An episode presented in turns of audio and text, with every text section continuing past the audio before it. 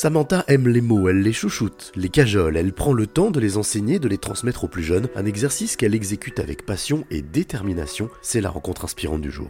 Je suis euh, Samantha van der Steen, aussi euh, découpée en Sam Van Steen en fonction. Je vais me définir en raconteuse. Raconteuse, ça veut dire quoi exactement? En fait, je suis, euh, je suis à la fois euh, écrivain, journaliste, je suis devenue enseignante de français et euh, comédienne.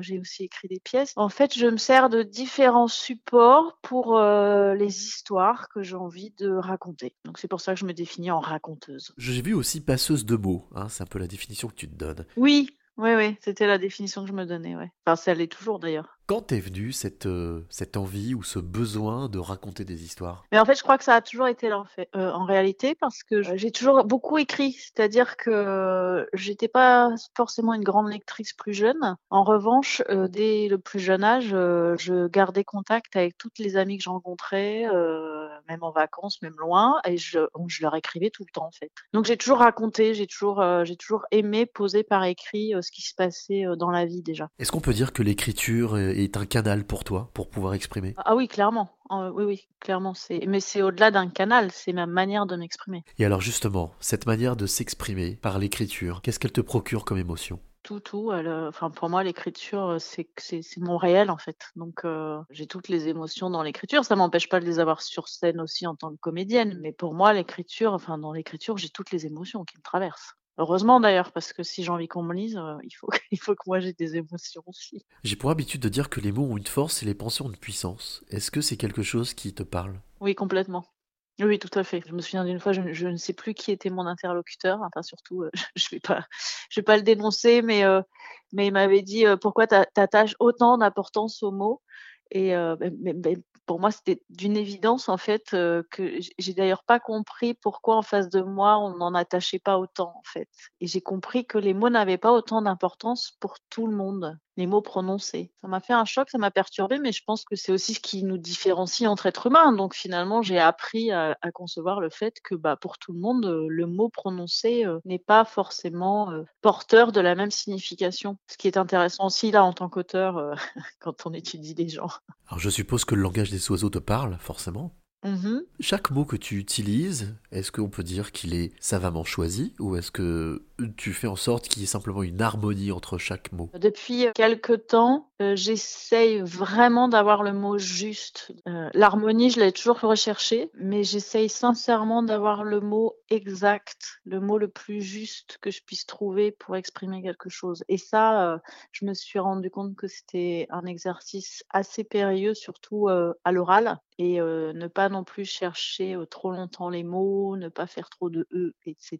Mais euh, Là, je suis en train d'en faire d'ailleurs. Mais euh, oui, l'importance du mot euh, le plus juste, pour moi, c'est devenu important. C'est devenu euh, essentiel. On a pour habitude de dire que les mots s'envolent et les écrits restent. J'ai la sensation que l'éloquence pour toi est aussi importante que le fait de, de graver des mots sur le papier. Oui, tout à fait. Est-ce qu'il y a une proportion? Est-ce qu'aujourd'hui euh, tu dirais que c'est 50-50 ou est-ce que l'écrit garde quand même euh, le haut du pavé? Ah, quelle question difficile. Pour moi, c'est deux choses différentes. En revanche, même si je suis complètement d'accord avec cette expression, dans le sens où c'est vrai que par rapport à l'histoire avec un grand H, les écrits nous apportent be- beaucoup de preuves. En fait. Maintenant, les mots qu'on dit à quelqu'un, je reste sur ma position. Ils ont une importance euh, qui peut porter très très loin. Voilà. Donc, euh, je pense que les deux, les deux se valent. Mais pour moi, ce n'est pas la même chose. On dit toujours aussi que les livres ont été écrits par les vainqueurs.